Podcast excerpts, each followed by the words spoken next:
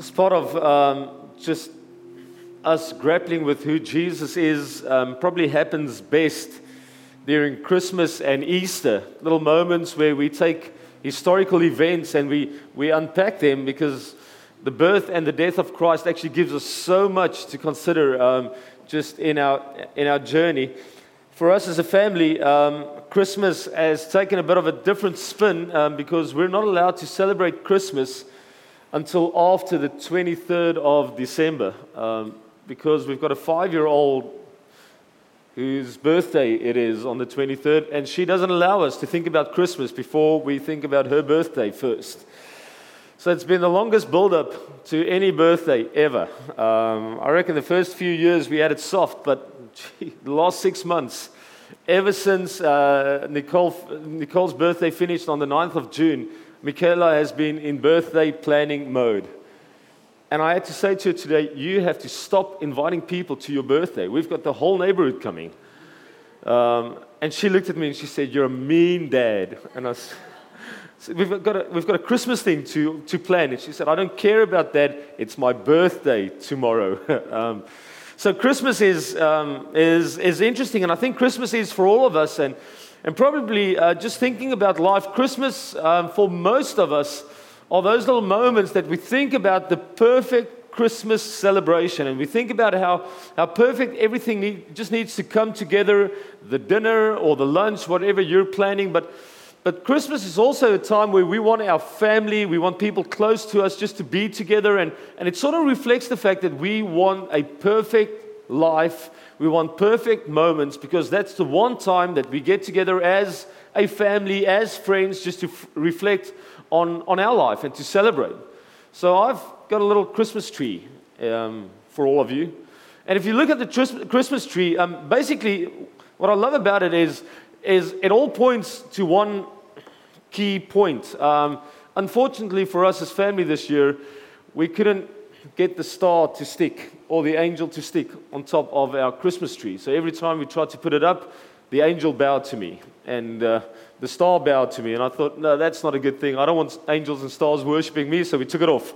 Um, Brian gave me a good idea this afternoon. I can't repeat it in church, otherwise, um, I could be banned for a while, but there's a good idea in keeping the angel in the air. Um, I love Brian. So, Brian, thank you so much. We'll try it next year. Um, but there's something about a Christmas tree and having all the presents and having everything there and perfect and ready that's sort of like a, a symbolic picture of what we like our lives to be like. That everything builds from the bottom up to this great crescendo and it all looks beautiful. And we sort of think that every little moment in life, from birth until whenever and wherever we are at this moment, needs to make good sense at least. A lot of us like perfect sense, where everything just fits, everything just plays into this good life that we want to have for ourselves. And, and then life starts happening where we get different gifts, like we start growing up. Um, and some of us, we, we think about our family of origin and we think about just where we came from, and that was a gift, and some of us maybe not. But it still happened and, and it still was given to us, and we, we need to unpack that gift. And we think about the fact that I've got to do something with my life. And, and we had ideas about, I want to do this, and then it ends up in that. And we've got to navigate the tension between what I thought would have been perfect, and now it starts looking differently. And then we start moving on to can I find the right partner? Um, where and how do I find someone that wants to actually connect with me romantically? Um, and I remember that season in my life. I never dated at all. Uh, and then Melise walked into my life, and it was, oof, how do I navigate this space? How do I actually catch her attention um, for that? We go to a place where some of us are at the point where we either have kids or our kids are out of the house, and, and all of these things happen. And so our life starts building into this, this picture where we want to make sure that all these gifts, all these experiences just builds into this perfect picture.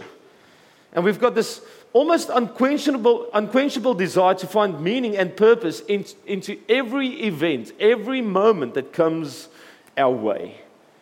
But then I don't know if you're like most of us, life can be random. that sometimes some of these things that are handed to us don't fit the perfect little world that we had planned. And things happen. And it's either sickness or just opportunity or challenge or, or, or divorce or grades at school or uni, wherever you are, it just comes in a different box. And, and these random introductions into our lives cha- challenges the, the meta narratives, this big picture that we had of our life, that, that everything needs to fit into my little plan. Because we're convinced that everything has to have a purpose. I mean, we even developed a little bit of vocab around that. Don't know if you've ever heard this, but we use words like everything in life happens for a reason. Have you ever thought about that? Thought about the logic of that? Really? that everything in life happens for a reason, even your mistakes and your failures I mean, I'm 44 years old now, and I've had a try at this whole New Year's thing 44 times. Um, you sort of hope somewhere in the journey that you'll get better at it, um, but every year just brings a few surprises. And it, every year it just comes in a way that you think of, it's interesting. And I realize if I look back at some of the things that happened, is that not everything had a good reason. Some of it was just stupid, some of it was just bad. Um, some of it self inflicted, some of it uh, uh, other people inflicted on you. So, not everything happens for a reason. Uh, we sometimes say, I don't believe in coincidence. Everything in life has a meaning. Or the whole thing of, I guess it just wasn't meant to be. That if things don't work out, instead of us actually doing the work and actually grappling with, with the fact that things didn't work out, we almost default into a level of laziness, just saying, well, I guess it wasn't meant to be. Without doing the work and actually grappling and considering just why wasn't it meant to be. But we've got all these little things because we like connecting the dots and we like this little world where every gift, every little season, every little moment in life actually plays into this picture that we have of our lives. And some of us have very definitive pictures, and some of us, our pictures are a bit random, um, but we've got an idea. The strange thing is that not a lot of people actually plans for tragedy or challenge to come into their lives. It's, it's interesting. If you look at what happens in the world, there's a lot of challenge and there's a lot of tragedy and there's a lot of things that, that actually happens in life. But when we plan and when we think about our, our life, we don't plan for these moments where, where the tragedies and the challenges and the failings and everything hits us. So when they come, it's like a, a surprise that we weren't ready and we weren't prepared for what was coming.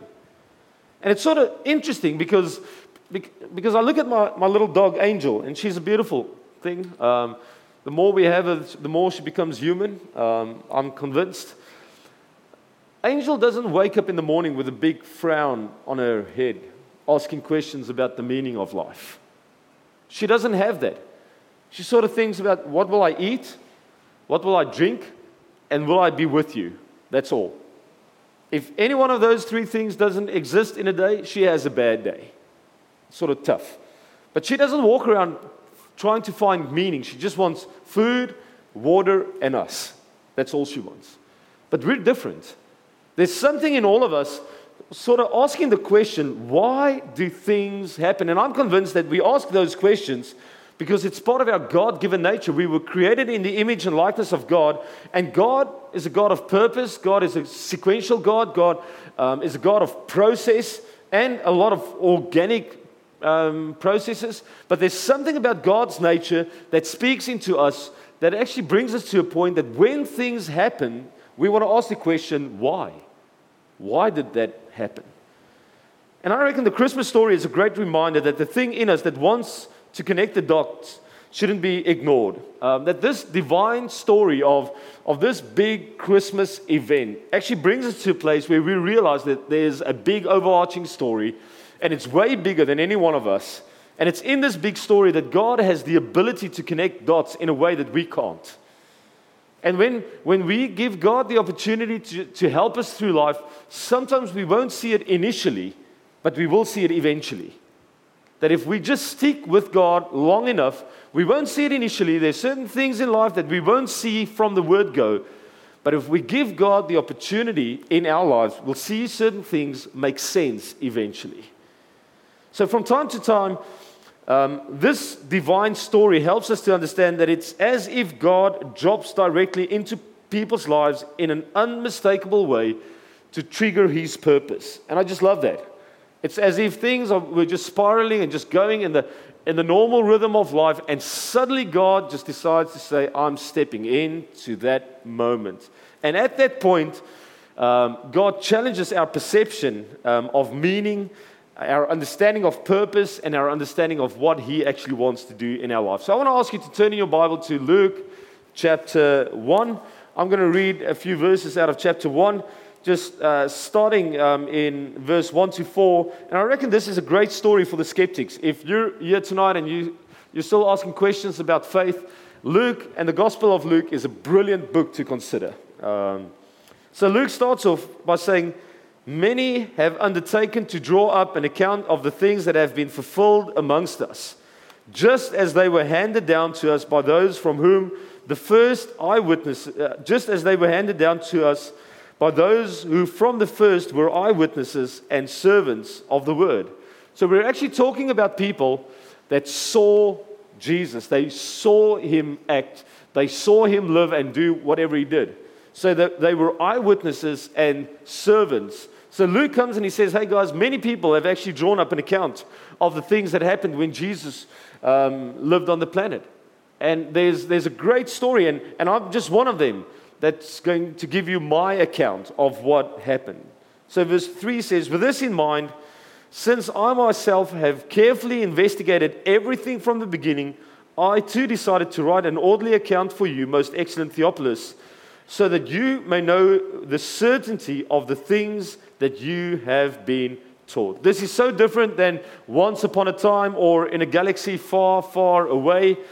I made the mistake this morning to give my opinion on that. I won't do that again. Um, so if you want to hear my opinion on, on the latest Star Wars, listen to this morning's sermon.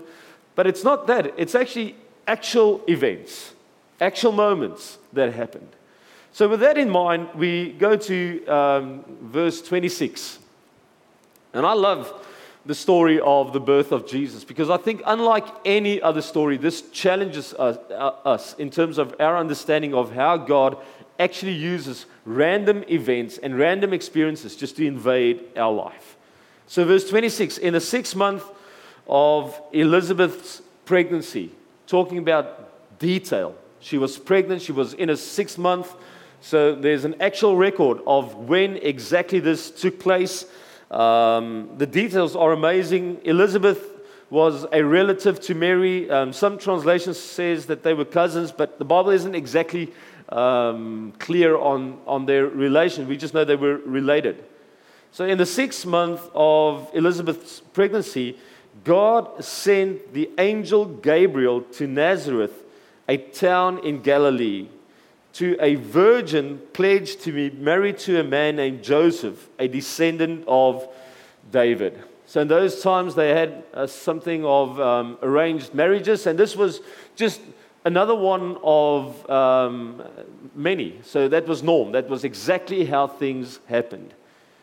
But then it becomes interesting. This angel appears to a virgin girl named Mary um, and starts talking to her. And when I thought about that, I just thought about just what hung on that moment. An angel actually appearing to a 14, 15 year old girl, more or less. She could be a bit younger, a bit older but an angel coming to a virgin girl saying, Hey, you will become pregnant and you will bear um, the Son of God. That your baby will be the Son of God. That really, we hear that in our time, and it sort of makes sense because we've had more than 2,000 years of people chatting about this, reading the Bible, we've got the story, and when we think about Jesus, we hear the Son of God. But at that point, no one ever considered anything like this. I mean, I've got a 15 year old girl, and I promise you, I'm going to ask a lot of questions. If she walks into my house or into church saying, Hey, I'm going to be pregnant and I'm going to have a baby and we'll call him Jesus, I'm going to ask a lot of questions, and one of the answers that I don't want is an angel appeared to me. Um, that's not going to be helpful um, in our conversation.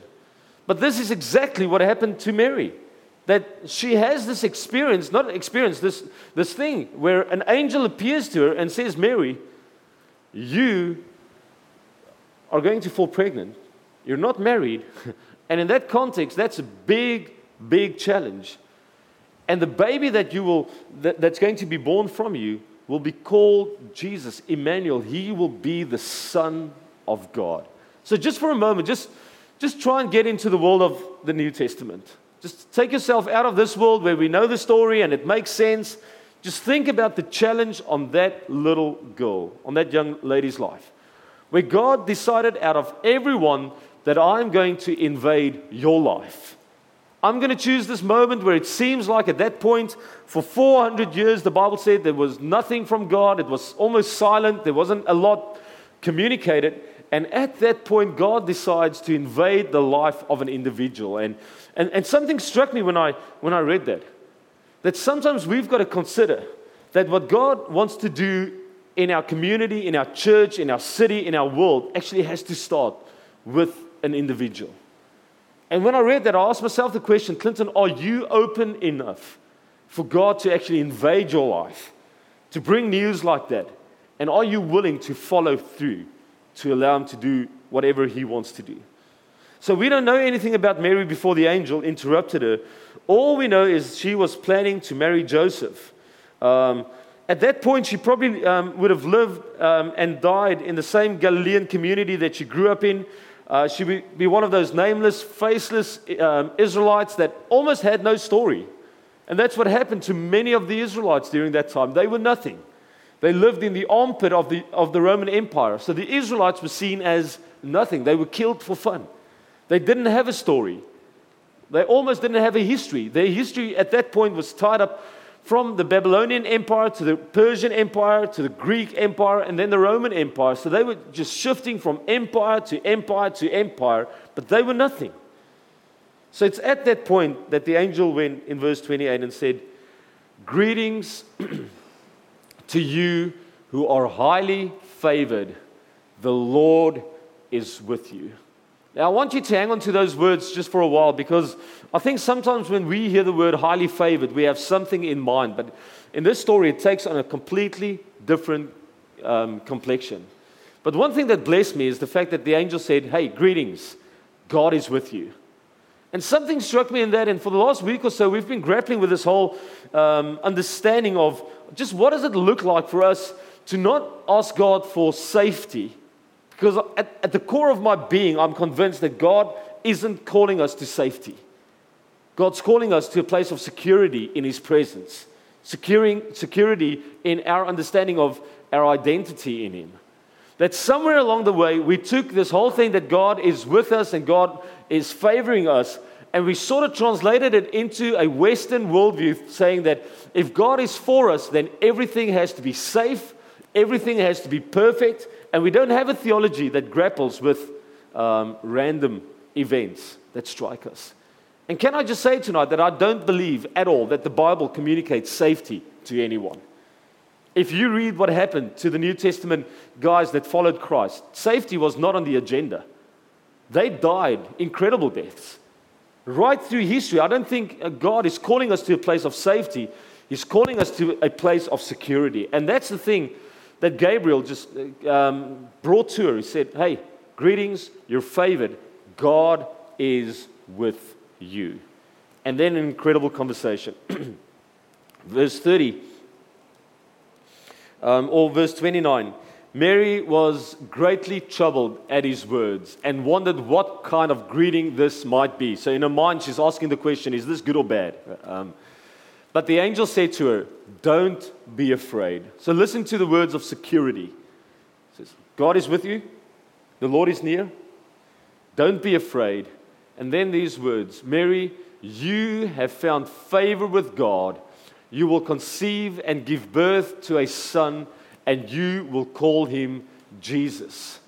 And then, in all of this, this moment where the angel is saying that God's going to show up in human history, the angel gives us a great understanding of the will of God. Listen to this. He says, You will conceive and give birth to a son. And you are to call him Jesus. He says, And he will be great and will be called the Son of the Most High God. The Lord God will give him the throne of his father David, and he will reign over Jacob's, uh, Jacob's descendants forever. His kingdom will never end. So Mary then said, How will this be? Mary asked the angel, Since I am a virgin. So she sort of thinks about all of this that at that point Israel didn't have any um, real solid um, governance for the last four, five hundred years. And suddenly this angel is saying to her, that you, your baby, your son, will come into um, this life and he will rule from everlasting to everlasting. There will be no end to his throne. And she's thinking that, hey, we haven't even had a throne for the last 500 years. But that doesn't bother her so much as the moment where she realizes this hey, how's this going to happen? I'm still a virgin. How will what God is saying actually connect the dots? And these words are incredible. The angel answered, The Holy Spirit will come on you, and the power of the Most High God, Most High, will overshadow you. So the Holy One to be born will be called the Son of God. Something strikes me every time I read the Gospels. It's the fact that every significant moment in the life of Christ was a spirit event. Every significant moment. From his birth to the point where uh, Mary actually meets Elizabeth, uh, to the moment of his baptism, to the moment of walking into the wilderness, the moment walking out of the wilderness. Every significant moment of the life of Christ was a spirit event. And it sort of brings me to the place where I ask the question how have I reduced this understanding of being open to the Spirit to something that I can manage? That sort of fits in my Christmas tree experience, where I say that I'm open to God's Spirit and I am open and willing to be overshadowed by the power of the Most High. But in every sense, I'm actually just trying to build a little treehouse that sort of navigates the space where I control everything. And I'm convinced that for God to, in, to, to invade and for God to intervene in our city, in our community, we need a lot more individuals willing to say, God, I will be open for you to come and invade my life. I want to be the one that you will overcome and overshadow. I want the, the power of the Most High God to overshadow me, to come and do something in me, to come and birth something in my, in my heart. So, in all of this, verse 36, the angel just gives a, a last bit of info. Says, even Elizabeth, just the detail of the story. Your relative is going to have a child in her old age, and she who, um, who was said to be unable to conceive is in the sixth month. For no word from God will ever fail. This is the promise. God is with you. Don't be afraid. God's will will be done, and nothing that God initiates will ever fail. One of the translations says, Nothing is ever impossible for God. So this is great. We've got the story. Jesus' birth is announced by an, um, an angel. But the interesting thing is when you look at the details of Mary's life, you sort of think that if that's the way this whole birth process was conceived, that it's going to go from there and it'll just escalate. But if you start reading the story, the opposite happens. There's this incredible announcement, this, this incredible moment that the power of the Most High um, will come upon you. And, and, and she actually saw the fact that she became pregnant. So everything started happening with the comment that you are favored of God. And then we start reading the story how a pregnant girl suddenly has to travel 80 miles on the back of a donkey to go to a census. Now, we know she was heavily pregnant because when they got there, Jesus was actually birth. So you would think that someone who had that word of God would have the almost the, the right to say, God, I'm just not connecting the dots between I'm highly favored and God is calling me, but suddenly I'm sitting on the back of a donkey. You sort of thought that when she walked to the inn, that the innkeeper would have everything ready for her. knocked on the door, hey, we've got a heavily pregnant um, wife here. Sorry, there's no room. The only place is with the animals. And we need to get out of that romantic little pictures, picture that, that the stable was something beautiful, clean, and, and all these animals were worshiping as Jesus. It's nothing of that.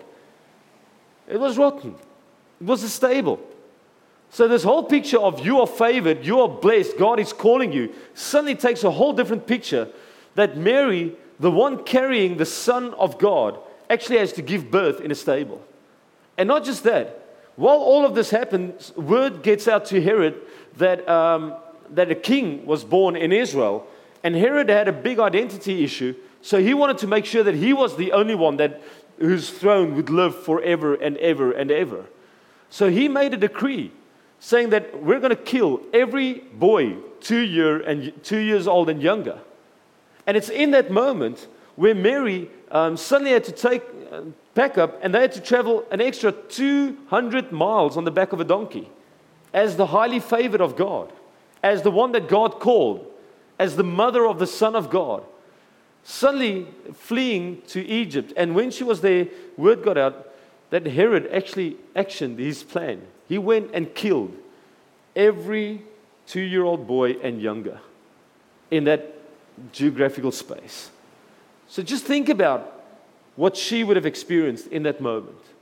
That it's because I'm carrying a baby that all of these other people are going through this. And I sort of wondered when I read through that, I wonder when uh, just some of the questions in, in Mary's heart where she would have come to a place thinking, God, why are you protecting and saving me? What about all those other kids?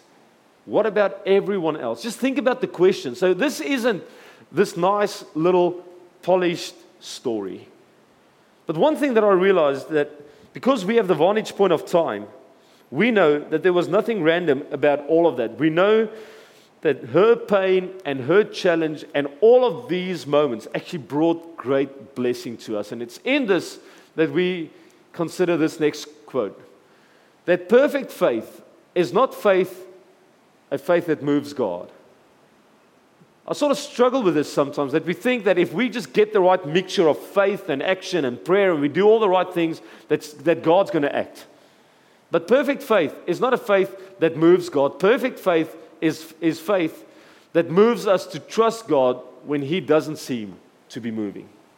It's in that moment where we think, hey, nothing is happening, that I reckon real faith is tested.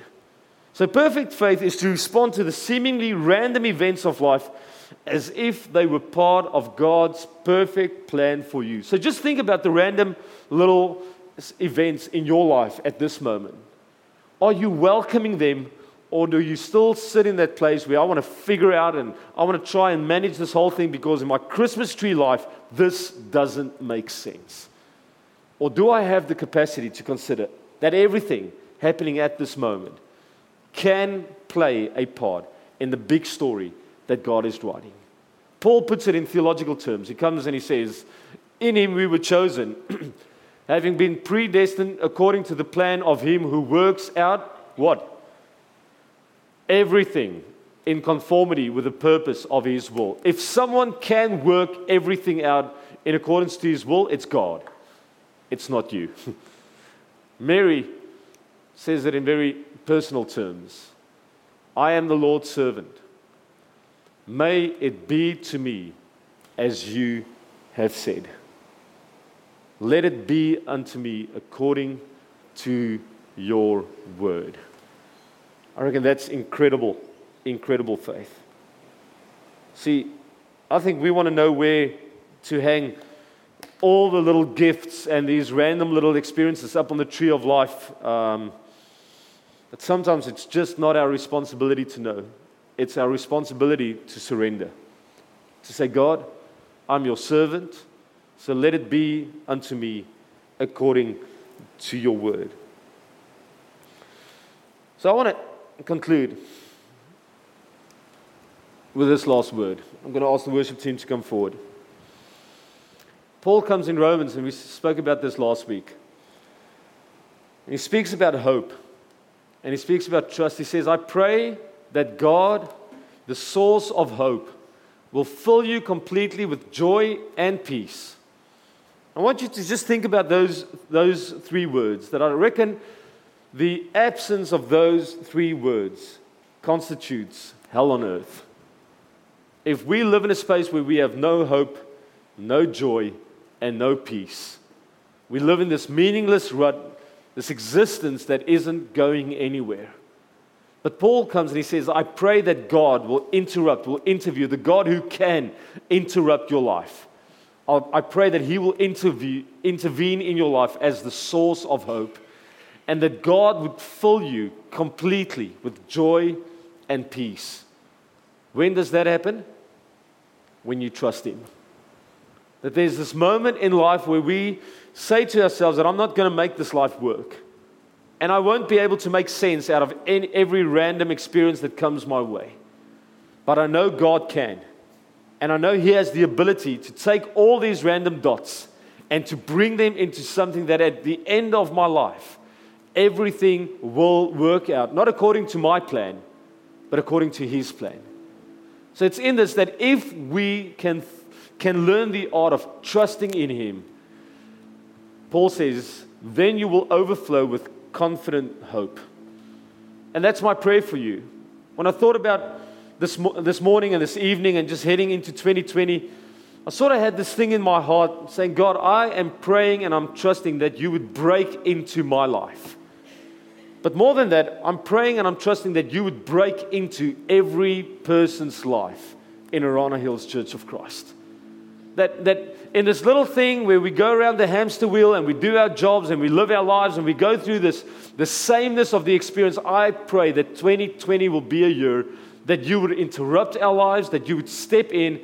And I'm trusting that as this happens, that we would sense that it's you and that we would just well up with and overflow with confident hope through the power of the Holy Spirit. Now, I reckon us moving into 2020 is a year where we need to ask this question God, how are we saying yes and how are we surrendering in the same way that Mary did? To say, God, I'm your servant, let it be unto me according to your word. So I want to close with this last statement God has never interrupted his plans, only ours. Just think about that for a moment. God has never interrupted his plans, only ours.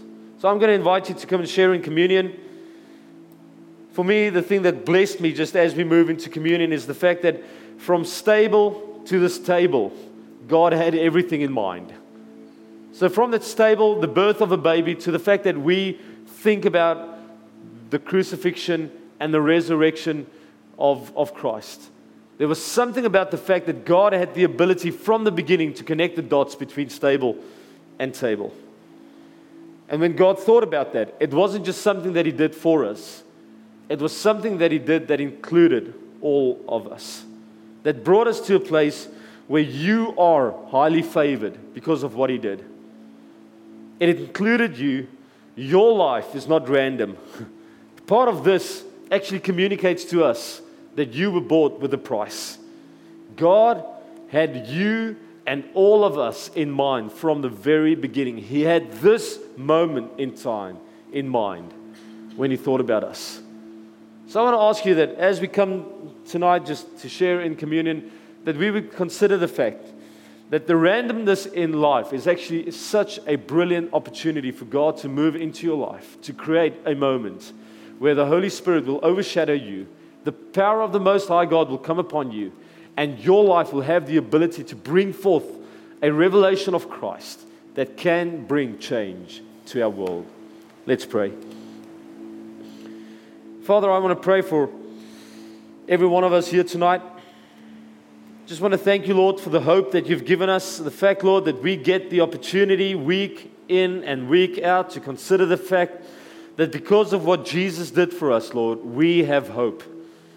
Lord, we have hope in the moments of blessing. We have hope in the moments of failure. We have hope in the moments of tragedy. We have hope in every moment because of what you have done. And, and because of the fact, Lord, that you entered into our world, Lord. You gave a picture, you gave us a picture of what hope look, looks like.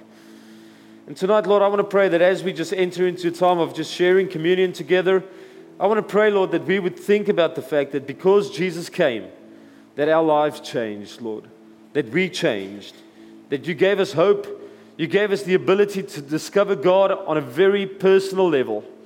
And because of this discovery of God at a very personal level, Lord, we have the ability to live in a, in a relationship that brings life to us. But not just to us, Lord, to the world that we're living in. So I pray tonight, Lord, that we would share in, in the beauty of communion. This brutal act that became something beautiful for us, that we would celebrate this moment, just celebrating and thinking about what it brought to us. In Jesus' name, amen.